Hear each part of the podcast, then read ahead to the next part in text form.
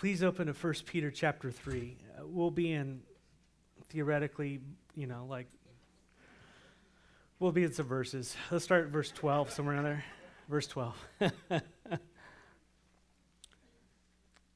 While you're turning there, the, the reoccurring theme, the reoccurring theme in the past few chapters has been Peter's exhortation for us as believers to live such good lives among non believers that though they accuse us of doing wrong, that they would see our good works and glorify God on the day He visits us. In other words, that Christians are really Christians, like Peter, uh, Peter, like uh, uh, Pastor Arthur said a couple weeks ago, that we actually live like it. You know, and Peter's speaking to a people who are um, who are saved and they were given the sure hope of eternal life, and who are now living among people in, in, in situations that where they were absolutely hostile to Christianity. And it was becoming increasingly so to where they would lose their lives, they would lose their property if they many have already have experienced that, and they would lose their kids, they would lose all these things. And and this is a group that's just facing increasing persecution. So Peter is saying, hey, your circumstances may be difficult, but you have an unshakable salvation. You have something that can't be taken from you, can't be torn from you. And now live like it. That's your hope. You have a living hope. Don't repay evil for evil. They're going to be evil, expect it. Don't, don't revile when they revile you. Don't do that. Don't give repackage evil and give it back. You've been born again. You're God's redeemed children now. So repay evil with good. When they insult you, bless them. That's the kingdom we've been born into. Why? Because we're inheriting a blessing. There's nothing that they can do to shake that. Christ has done it, and it's ours. And so when we're attacked, when we're reviled, whenever it might be, not for our stupid conduct, but for our godly conduct, know in your heart of hearts, even though it might hurt temporarily, although you might suffer temporarily, live in light of eternity. Live out the gospel now because that is your witness to a world that is being shaken and will be shaken to its core. And so this is who Peter's speaking to. And this is the context that uh, Peter is talking. It's not always, you know, the highest highs. I mean, the New Testament's saying we're down a narrow path and the end is coming. Christ is returning. Judgment is coming. And the only way out is through Jesus Christ. And that invitation is open to anyone who would repent and believe. And the way that Christ set it up, the way that God set it up, is that that message would be relayed through those whom He has redeemed and those He has pardoned. And so, isn't that a great privilege that we have? That's the church. And so, Peter says in verse 13, he says, You live lives that show Christ basically to the world around you, even if you suffer, even if you suffer he says in verse 13, so who's going to harm you if, if you're eager to, to do good? You know, but even if you should suffer for what is right, you're blessed. Don't fear their threats, don't be frightened, but in your hearts, revere Christ as Lord.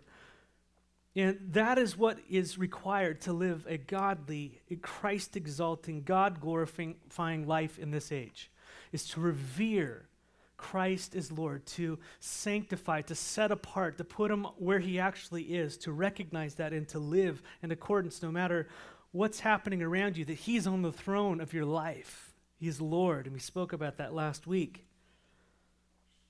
Because, like our brothers and sisters in Peter's day, the unbelieving world's default position is Christ rejecting.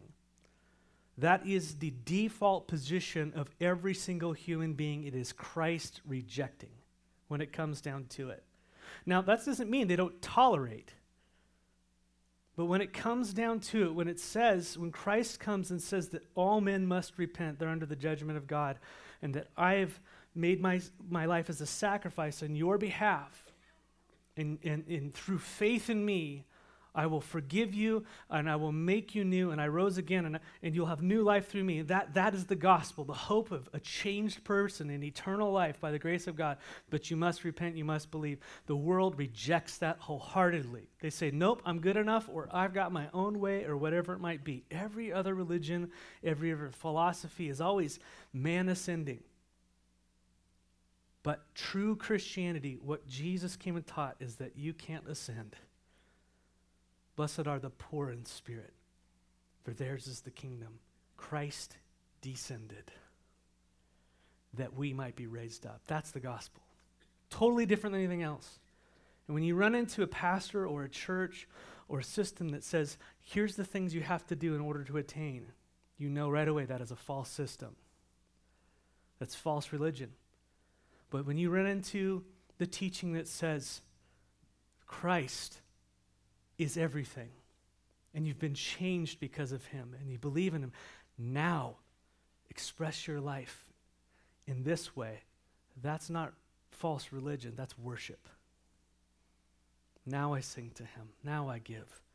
Now I hang out with brothers and sisters. Now I go and preach the gospel and lay down my life and love and good works and all those things. Why? So that I can attain? No, because he attained it for me.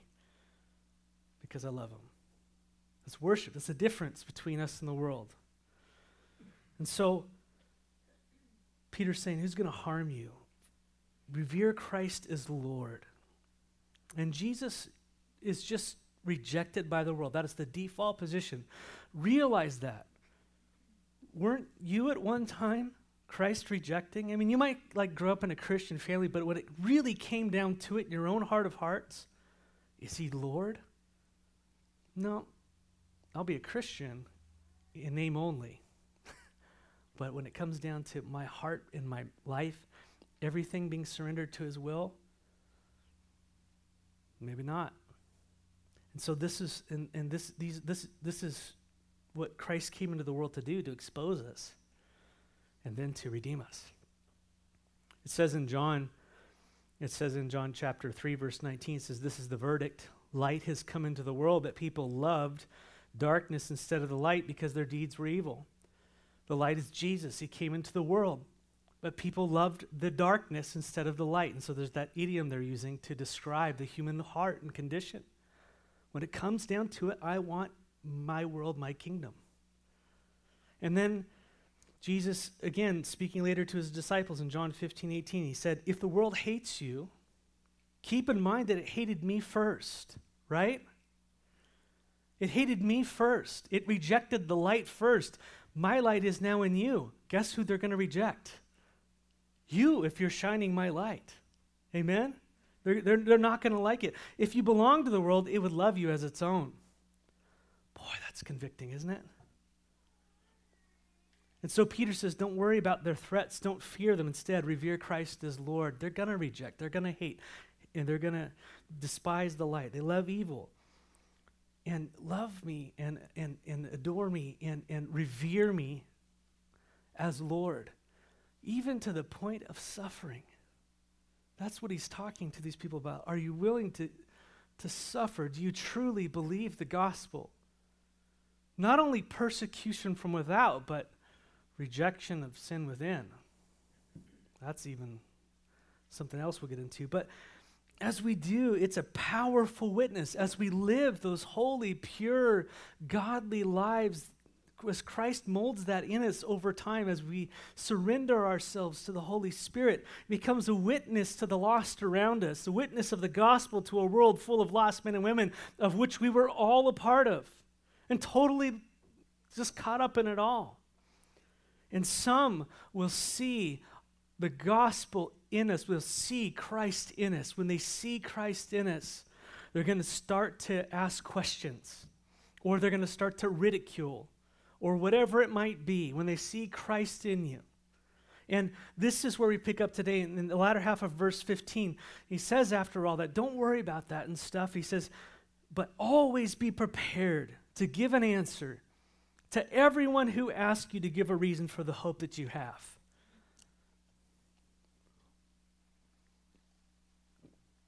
Always be prepared to give an answer to everyone asks you to give the reason for the hope that you have. So, as we engage with non believers, we are going to face questions. And Peter says, always be prepared to give an answer. Be ready to answer them. And now, I don't know about you, but one of the difficulties I, that I face, and I have faced, and I face weekly with you, by the way, is a lack of preparedness in communi- communicating the truth, and communicating the gospel, and com- communicating the hope, and actually speaking right now.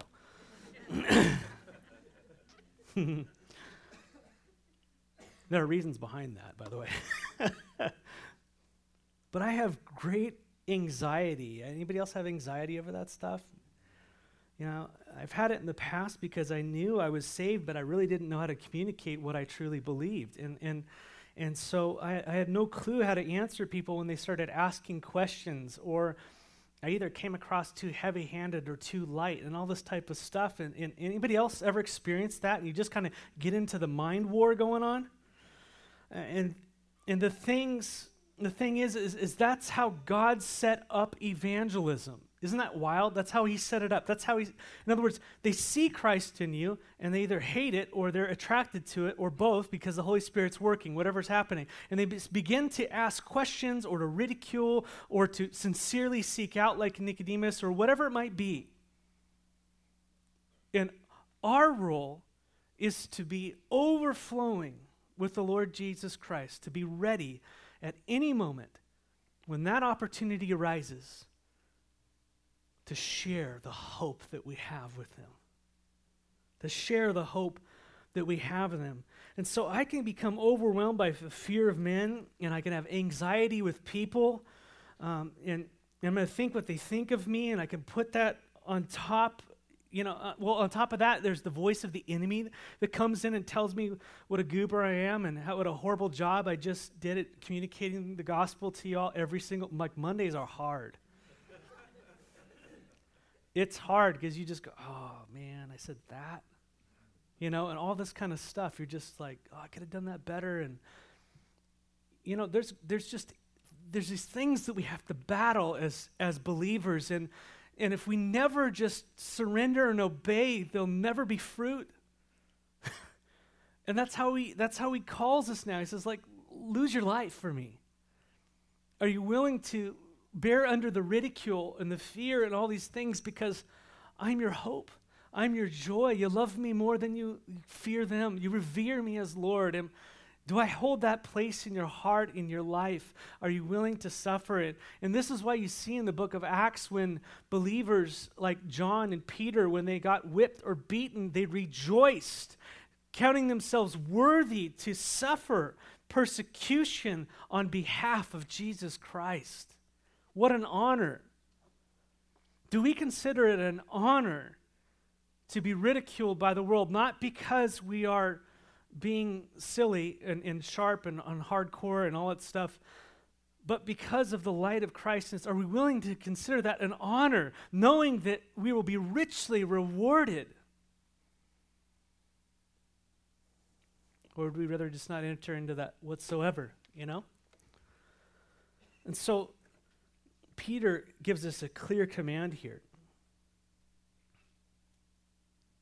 We are called to share Christ in a way that's peculiar. He says, right there, he says, In your hearts revere Christ as Lord, and always be prepared to give an answer to everyone who asks you to give the reason for the hope you have. And so we are called as Christians to always prepare to give an answer to everyone. Right now, the Lord, through His Word, is tasking each of us at Christ Community Fellowship in 2019 to be preppers. We're to be preppers. We're to be totally prepared to give an answer. Have you ever watched those prepper shows?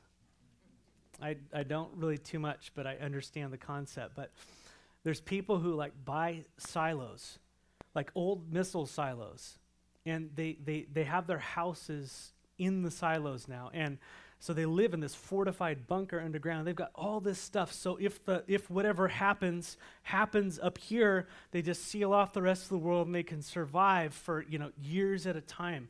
underground. And I know some of you are preppers, and that's cool. I was a prepper because um, I lived in Southern California. And you're really just preparing to die, is all it is.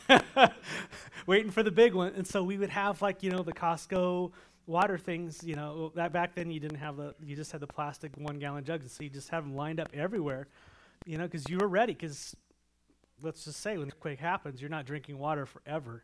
And, uh, you know, so we'd have basically a little store in our garage, you know, ready to, we were ready for anything. But those type of people, they're prepping out of fear. They're prepping out of fear. We're not prepping out of fear, we're prepping out of opportunity.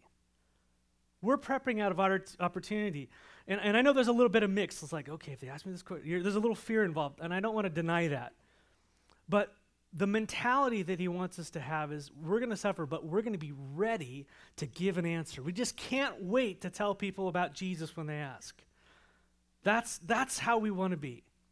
That's the, the heart that's overflowing. In other words, just can't wait to give away life and truth. Amen? And, and that's the heart that we have. It, you know, we're right now, the Chargers are probably slaughtering the Patriots. Um, but one of the things that I, I really enjoy about watching football, and um, I've watched more this year because my team wa- is winning, which is sad. It's kind of it's an idol. Um, confessing to you right now. Uh, so, what happens is is I watch these commentators, and and th- they just have a, they're ready with a narrative you know, as in between the plays, in between the breaks, in between whatever, they'll start talking about the quarterback, they'll, they'll, start explaining the backgrounds, and they're just ready at any moment to start to insert some kind of story, some kind of color. They know everybody's name, they know a little bit about where they came from, the background, they know like the tragedies that happen in each person's life, and all this type of stuff. They're just waiting for an opportunity to start to paint a picture to make it more interesting for everybody else. I find that interesting. They're prepared. In addition to that, you think of like the quarterbacks. There, there's, there's the second string quarterback. The first string quarterback is always playing all the time. One thing I love about F- Philip Rivers, he hasn't missed a game since 2008 or 6. He played with a torn ACL, and it's like, oh, that's so amazing, all that stuff. But I mean, he's just constant. I would hate to be the second string quarterback on that team, whoever you are. I don't even know his name. Hope to not know it. But I tell you what that guy's doing He's prepared. He is just waiting to jump in, you know, secretly hoping that he tears another ACL. But I mean, whatever it is, he's going to jump in there, right? And he's going to be like, boom, this is my moment. I'm prepared. I'm ready. He's not going to get in there and they hike the ball and hits him on the forehead and he's handing off to the wrong team like they normally do. But I'm just saying, that's what they're ready to go. And we as Christians, are to be prepared to give an answer to, always prepared to give an answer to everyone. Always and everyone for the hope that we have. The word for answer there, give an answer in verse 15. It's the Greek word apologia, which is where we get the English word for apologetics. You guys ever heard of apologetics? Defending the faith. And that's kind of where that word is, which is the word defense. How many of your Bibles has it translated defense? How many of yours has it translated answers? Yes. You're to answer. It's a reasonable answer. You're to, you're to, give a defense of the faith. You're to give an answer for the hope. You're to defend and you're to answer. And that's kind of what that word means there. We're always to be prepared to give an answer or a defense to everyone and anyone. And so notice what we are giving a defense and an answer for. What is it? To give the reason for the, the hope. We're defending and we're answering regarding what? The hope that you have. Peter's referring back when he says that, back to chapter 1, in the very beginning. He says in verse 3 Praise be to the God and Father of our Lord Jesus Christ. In his great mercy, he has given us new birth into a living hope through the resurrection of Jesus Christ of the dead. That's what Peter's referring to. You are, you are waiting to share the hope, the gospel that you have with people when they ask. We have to know what we're defending, church. We have to know what we're answering about. We aren't defending a political ide- ideology or defending constitutional arguments. Followers of Jesus Christ are prepared to give an answer for the hope. I don't care if people are won over to a political party or an ideology and they go to hell. I want them to know Jesus Christ, and then all that kind of stuff gets sorted out as you look at the king and see what his heart would do. That's hard, I know. And I'm a zealous American. But we share and we defend the gospel, church. The sure hope of an unshakable kingdom that is ours through faith in Jesus Christ. That we have an absolute peace with God through Jesus Christ. God's wrath was appeased on the cross for those who repent and believe we have that new hope, that new life, the eternal life. We preach that everyone must repent and believe to be saved. They must turn from their sin and they must believe. And so, this is what we articulate and this is what we defend. And as to issues that relate to the hope, we make our humble stand. And so when someone comes to me and talks about homosexuality or sexuality or transsexuality and all this stuff, it's about the hope. I defend the hope. Those things caused Christ, uh, caused God's wrath to come upon the earth. Same with pride. Same with lying. Same with whatever it is, all these types of things. They cause God's wrath. Why would I on earth ever celebrate that? It's not being mean to someone. It's revering Christ as Lord and saying, That's not where my hope is, man. Oh, yeah. Come with me out of the flames towards Christ. Repent and believe. That's why I make the stand on that. And somehow we get swept into what the culture's doing, you know, and, I, and I, I'm sure I am too in some ways, you know. Revere Christ as Lord. Repent, believe, live holy lives. Be willing to suffer, but don't fear. Revere Christ as Lord. And by the way, the context that Peter's been speaking about is again the living hope. In this great mercy, he has given us new birth into a living hope through Jesus Christ from the dead. And this is the hope that people are to see in us. Not that we are so cool that we can relate to every single person on every single level and somehow we, we buddy system into the kingdom. Churches take that approach, Christians take that approach, and they compromise the holiness of God in their lives and the truth of the gospel. And let me say, when Isaiah saw, and Carrie, that was so awesome that you shared that last week because that's ex- I was going to say something before that, and then you, you said it. I'm like, thank you, Lord, I didn't open my mouth. And Gary was sharing out of Isaiah chapter 6, and Isaiah is, is sees the Lord. He's in his throne, he's, he's in his throne room, and, and, and his presence just levels Isaiah. He falls down as though dead. And if you go over to other things like in Ezekiel and, um, well, other places in, in uh, Daniel, Daniel, uh, gosh, gosh, I wish I'd remembered all these things. But Revelation 1 and Revelation 4, there you can think, yeah, he knows something. All right, Revelation number 4. and all those rooms describe in various ways about the, the throne room of God and his glory and the radiance and, and just who he is and how holy he is. And when, when the people, they, when Isaiah or John or whoever sees God, they fall down as though dead in their hearts because God's holiness just radiates through them and it repels darkness. And people either fall in mercy or they recoil away. And this is what God says to Isaiah. What did he say to him? Isaiah first said, What? Woe is to me, I'm undone. I'm dead. I'm a man of unclean lips, and everybody around me has got trash coming out of their mouths. Their hearts are horrible. We're all doomed. For my eyes have seen the glory of the Lord. And that's the holiness of God, church. And when you see the holiness of God, it shows you who you are.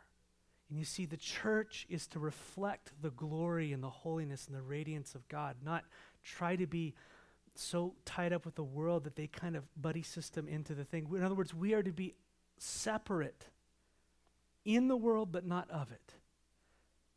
And, that, and, and by the way, that, there's a whole attitude that goes along with this as well. And we'll get into that. So I, I don't want to divorce that from the attitude that we have. But it, it's when we see the holiness of God, we fall down. And then God, so we confess that we're nothing. And then God comes down and he, t- he has an angel get the tongue out of the altar and he cleanses his lips. And so God cleanses us when we confess who we truly are before him. And then what does he do with Isaiah? He says, Oh, who will go for me? After Isaiah has confessed, because he's been in contact with the holiness of God. And that's what the Holy Spirit does, church. He convicts us of sin and of righteousness and the judgment to come. And that's a good thing on the earth. That is a good thing. We shouldn't ever back away from that. Because when the Holy Spirit does that, he points us to the cleansing, to Jesus Christ. And he died on the cross. And he bled out for you, for me. He agonized because he loved you. And he took it all that you too could be cleansed.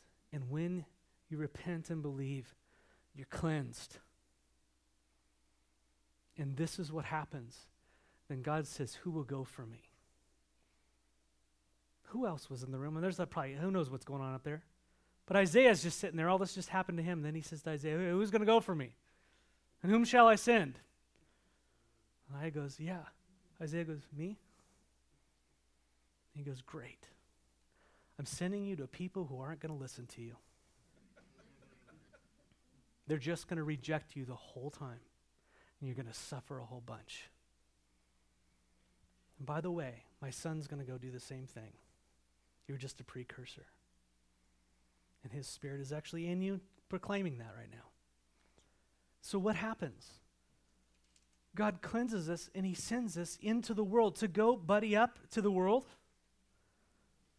No, to represent his holiness and who he is. And so, the, the more close we are in relationship to Jesus, the more we shine the truth, and people are going to see that and they're going to start to ask questions, and we have to be ready to answer about the character and the holiness and the requirements of God and all these types of things about sin and justice and judgment and all these types of things. We need to be preppers. We need to know our God. We can't wait to relay that moment to them. We defend the hope, the hope that we have forgiveness. Do you see that's what it is all about? Not the hope that we've got a better life now. It's not a better life now in the sense that you're going to be rejected more by the world. So we share and defend the gospel, and that's important.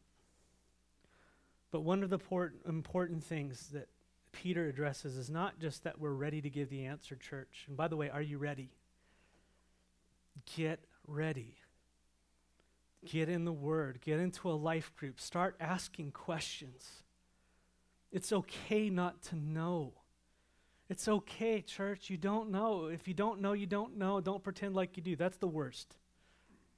That's that. It helps me a lot in my preaching when I just get to a place like I don't know.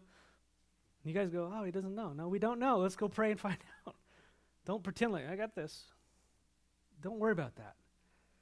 Be authentic with one another. Even if you've been walking with the Lord for a long time, say, listen, guys, I, I've been walking with the Lord for 20 years, and I totally am paralyzed by fear, and I do not know how to articulate the gospel, and I haven't done it. Will you pray for me? Will you help me?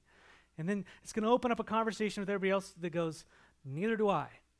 And then you're going to go to someone who actually does know how to do it. And they're called usually teachers or just people who have been walking with the Lord for a long time, put in the body of Christ to help build you up. And then we go pray and we go do it. We obey. And God, and you go, oh man, I fumbled on the one yard line. It's like, yeah, that's going to happen. Get up and go. Next play. You know? But it's important not only that we have the answers, but listen, what does he say in verse 15? The end of verse 15. But do it with what?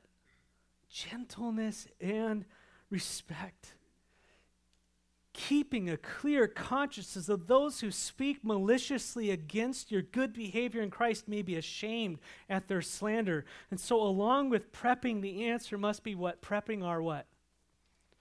Our hearts. Prep our hearts. Then we aren't just fact machines. And that we aren't just spitting out history to people or dates and figures or doctrine and all this type of stuff without caring about the person we're speaking to. Amen? I don't know. I, I go back and forth on that. So, not only will our response honor the Lord as we communicate the truth of our gospel, but also the manner in which we speak, and that's important. Amen? We've got to be able to speak the way. Sadly, there are many who like to defend the gospel who win arguments but do it in a way that is combative and demeaning. And I can do that because I'm passionate and I've got bunches of excuses. So, Lord, He works on people, you know, because I'm right. right? right? No, I'm just kidding. you, know, you know what I'm saying? It's like anybody else like that? You get feisty? God doesn't call us to be feisty. He calls us to be what? Gentle. Calls us to do it with respect. That's hard to do. But that's what Jesus did. That doesn't mean you don't speak the truth in love and you're firm about things. But you don't do it in a way that's crushing to someone's spirit and disparaging about what they're doing. And by the way, I have no problem with addressing sin. Yes, that is sin. Yes, you're going to go to hell. But guess what? Man, God loves you. And He's provided a way out, and this is the way. So don't be wishy washy on stuff. Be true. By the way, use wisdom in those conversations. It might not be the, you know, let, be led by the Holy Spirit, is what I'm saying. You know, uh, so make sure that you have that heart that the way we communicate the truth is more is, is, is important. I would say more important. The way we communicate truth is important because we're not communicating an ideology. We are not communicating an ideology. We are representing.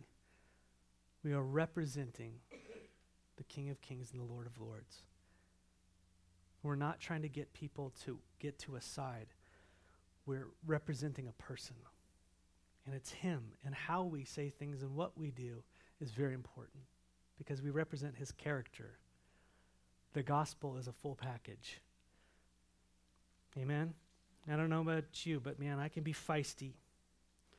And sometimes I win an argument, but afterwards, I said all the right things and I can walk away my heart convicts me. Anybody else have that going on? Yeah. Don't deny that. Be aware of that when you're sharing with people. Be sensitive to the Lord. Say, Lord, I blew it. And be humble before the person. You know, ah, man, I, I know I was, I, I was communicating what I thought I believed, but I didn't do it in a way that respected you, and I, I apologize. Would you forgive me? Yeah, well, you're wrong. No, that's not what I'm saying. but I care about you. You know what I mean? Love. love doesn't always mean compromise on the, on the truth, right? It doesn't mean that.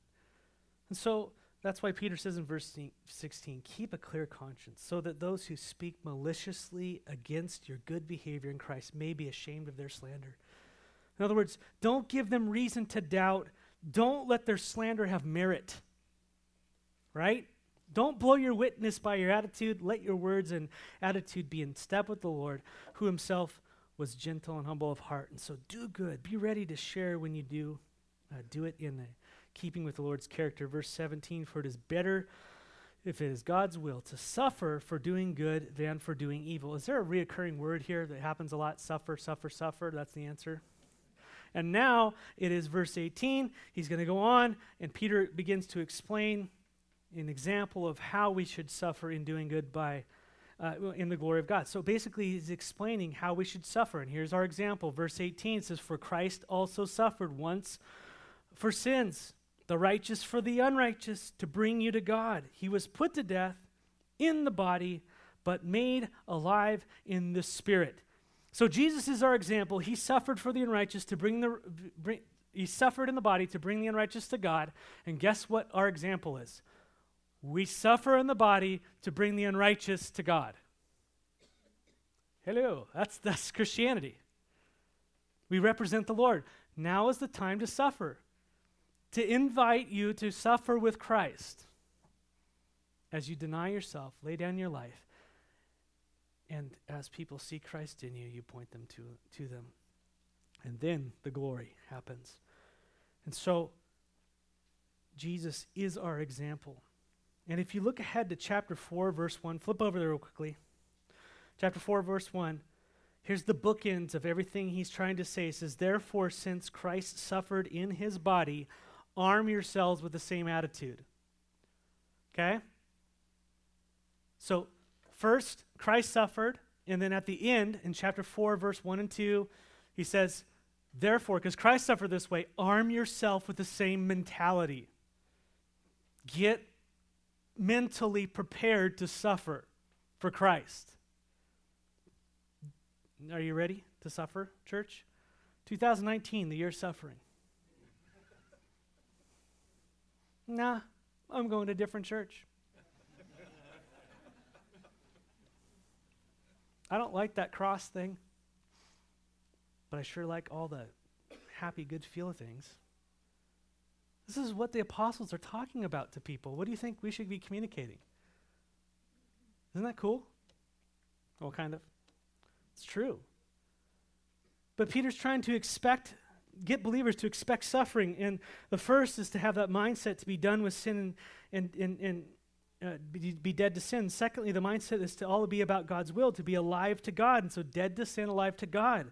And now in verses 19 through 22, and we'll speed through this, Peter is going to illustrate that basically that principle of being dead to sin and alive to God. And you need to keep that in mind because Peter is going to start to say stuff that's difficult to understand, but the big picture and attitude is that it's set on being dead to sin and alive to God, having a clear conscience towards the Lord. So now he starts to explain, he starts to illustrate, but here's the thing is that we kind of don't understand what in the world he's saying. Remember I told you I don't know what I don't know? I don't know.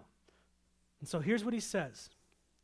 Verse 19 through 20. He says, After being made alive, well, let me read in context. For, for, in verse 18. For Christ also suffered once for sins, the righteous for the unrighteous, to bring you to God. He was put to death in the body, but made alive in the spirit. He was made alive in the spirit. Verse 19, and after being made alive, he, that is Jesus, went and made proclamation to the imprisoned spirits, to those who were disobedient long ago when God waited patiently in the days of Noah while the ark was being built, and in it only a few people, eight in all, were saved through water. How many of you guys got that first take? Understand it good? Let's move on. Now, what in the world is Peter talking about in verse 19? After being made alive, Christ went and proclaimed to the imprisoned spirits who were disobedient in the days of Noah. What does that mean?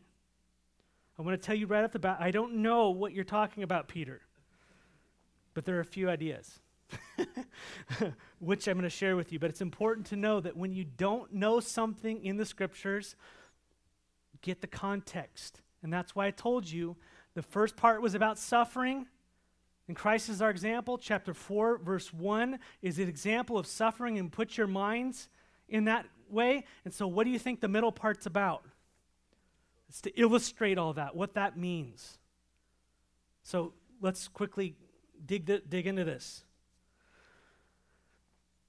Verse 17, we know that verse 17 says, For it is better if it is God's will to suffer for doing good than to doing evil. And again, the very next chapter, as I just said, it says in chapter 4, verse 1, Therefore, since Christ suffered in the body, arm yourselves with the same attitude. So Peter's speaking about our suffering as Christians, and it requires Christ's attitude and this attitude comes by be being made alive in the Spirit, being born again. That's the big picture. So Peter says in verse 19 that Jesus was made alive in the Spirit and preached to disobedient spirits in Noah's day. Now, what does that mean that Jesus was made alive in the Spirit? And what did he proclaim? And where were the spirits proclaimed that he proclaimed to? Were they fallen spirits or were they people? That's very interesting. These things aren't clear, but Peter doesn't say. So, because it isn't clear, there are several views that have uh, that serious Bible scholars basically have. I'm only going to give you three. A guy named Dr. Thomas Schreiner gives us these three. But the first view is that Peter is describing the Spirit of Christ in Noah preaching to unbelieving world back then that was about to be judged by the flood. That's one view. We, we know this, this, this might be a really relevant view because Peter already said in chapter 1 the Spirit is of Christ is in the prophets, proclaiming things. And then we know in 2 Peter chapter 2 verse 5 he calls Noah a preacher of righteousness. And so if Peter himself, the author of the, of the book, is speaking about Noah in this way, it's quite possible that Peter is saying that the Spirit of Christ was in Noah preaching to disobedient people who were just about to get judged. Okay? And he's relating it to us as being obedient people like Noah, preaching to unbelieving people who are about to be judged. Okay, that's kind of one, one view. The second view is saying that Peter's speaking about the Old Testament saints who were liberated by Christ between his death and resurrection. That before Christ atoned for sin on the cross, Christians or people who believed in, in Christ, who had faith in Christ, were held in a place called Sheol or hell. Um, Christians were held in paradise, and the other part was hell. There's like a compartment in the middle of the earth or whatever it is. This kind of goes into Greek uh, view of things. And on one side was paradise, and the other side was Sheol. Do you remember that story Jesus told about Lazarus? He says there's Lazarus on one side, and on the other side there's this, this other group of people. And the guy on this side said, Please give me some water. And there's a big giant pit in between called the Abuso, the abyss. And they can't get from one side to the other. And this guy's screaming in agony. And this person's like, I wish I could help, but I can't. And, and, the, and there's a whole story. So that's probably what he's talking about. And that Christ, who was made alive in the Spirit, was resurrected, came down and grabbed those people out of there, brought them up to heaven. And that's thus Matthew chapter, whatever it is, 27, when when all after his well when he was resurrected all that stuff all the, all the people started coming out from the dead and walking around math in, in matthew's gospel and all that stuff. So some people think that's what he's talking about. That christ went after his death down into the center took those people out of paradise. Today you will be with me in paradise. Took them out and brought them up to heaven, and now it's just hell in there. So that's, that's one view. By the way, godly people believe all these things. I've taught some of them, and I'll switch around. but in the third one, the third view is that Peter's speaking about Christ proclaiming judgment over the fallen angels who disobeyed in Genesis chapter 6, because he connects it to Genesis when Peter's speaking. In other words, uh, when fallen angels left what they were supposed to be doing, came down and intermarried with the women, and had super kids, which became the race of giants, the Nephilim. That's what Genesis 6 talks about. That's why the flood came and wiped out the earth, because you had the pollution of the human gene pool, and it's all about Christ and his lineage. And so, uh, what he's saying is that when Christ died on the cross, he had victory. He went down to where those angels are held in the abuso, the bottomless pit, and he proclaimed judgment over them. And then he ascended again. Great people believe that as well, like John MacArthur and others like that. So I'm just saying that there's a, there's a lot of great names associated with all three of those views. Now, I have held position two, and I also lean towards position one, and heck, I like position three. And so. It isn't clear. If you, love, if you have that many great people who've been in the Bible, it's just not clear. But the context is verse 20, uh, verse 20. To those who were disobedient long ago, when God waited patiently in the days of Noah while the ark was being built, and it only a few people in all, eight were saved through water. Christ preached to the disobedient. And the context is that God waited patiently, waiting for people to repent while the ark was being built, but only eight people were saved. Noah and his family were the only ones saved. And Peter says they were saved through water. The floods came and killed everybody but Noah and his family. They were saved by being in the ark. They were saved through water, so to speak. And now Peter tells us what that water symbolizes. You got to follow me for a second, okay? Verse 21 And this water symbolizes baptism that now saves you also. Oh, let's go to the next level of what are you talking about, Peter? And this water symbolizes baptism that now saves you also. So, does ba- baptism save you? What's the answer, church? What? But it says that it saves you. What does Peter continue to say? Not the removal of dirt from the body, but the pledge of a clear what? Conscience towards God. Circle that word conscience. Go to chapter 4, verse 1. It says, Arm yourself with the same mindset as Christ. He's talking about this life in the Spirit. We'll come back real quickly. So Peter says that Noah was saved through water, that just like Noah was saved through water, so we are. That was a symbol. We have a reality. Old Testament is full of symbols that point to a New Testament reality. The Sabbath rest points to the rest we have in Christ. All these types of things that go on. And then but Peter makes this clear the baptism that saves us is not through H2O. How many of you have been water baptized? That did not save you.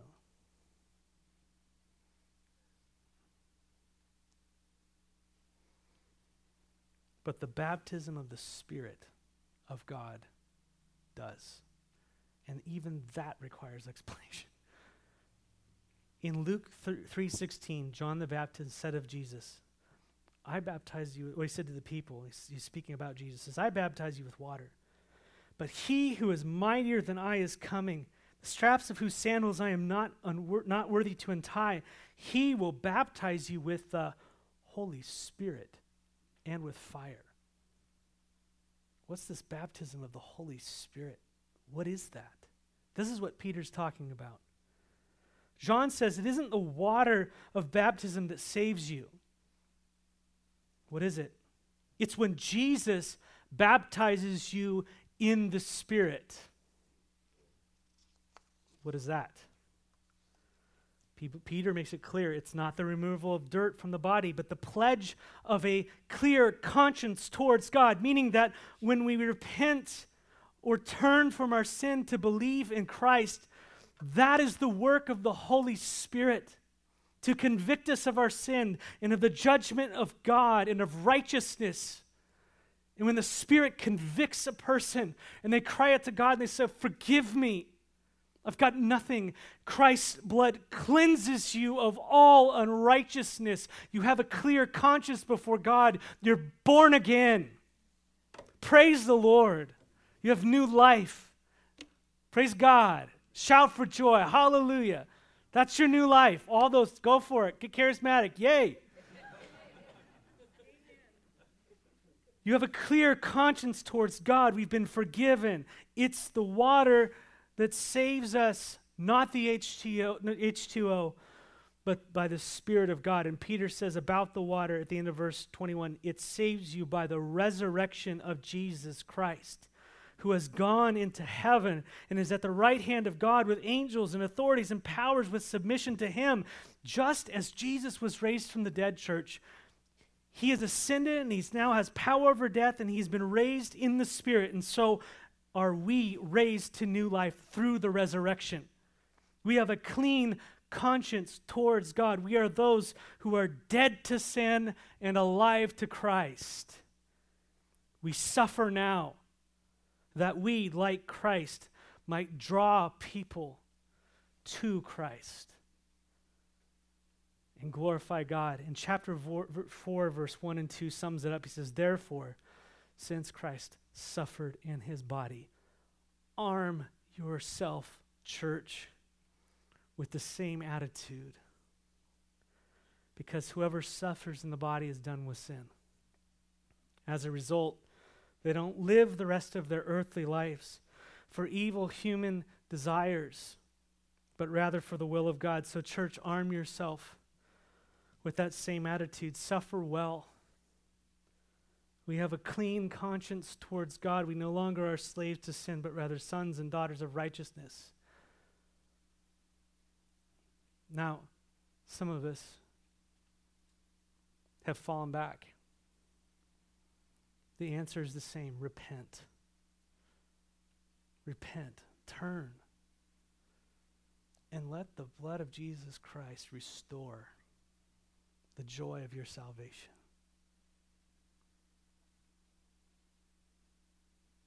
We're no longer slaves of sin, but rather the sons and daughters of righteousness.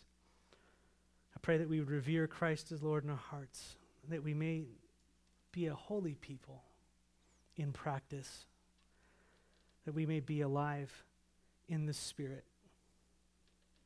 And there's so much there, church. We have a cleansed conscience because we've been forgiven. Total, absolute forgiveness offered by Jesus Christ. If that's you this morning, if you've never given your heart to Jesus Christ, you're actually hearing the gospel for the first time. You're going, Whoa, I didn't know that's what it was. That Jesus came to die in my place, to make me brand new, to give me a new heart. If that's you, call out to the Lord this morning. Repent, cry to Him. Ask Him to give you a new heart. By the way, He will do it gladly and freely and with so much joy. May we be alive in the Spirit Church, bearing under suffering, living to glorify God in our attitudes and actions, and be ready to give an answer for the hope that's within us. Let's pray. Father, thank you so much. We love you, and we ask that many, many people would come to know you by using us broken vessels that have been loved and filled with your Spirit. May your power overshadow us and fill us and fill our sails as we move out this week. I just want to thank you so much for the cleansing flood of Je- Jesus Christ that his blood cleanses of all sin. And now, Lord, we have a life to live for you. And Lord, so we embrace suffering as you did. And we come to you now and we go in your name, in the name of Jesus. Amen.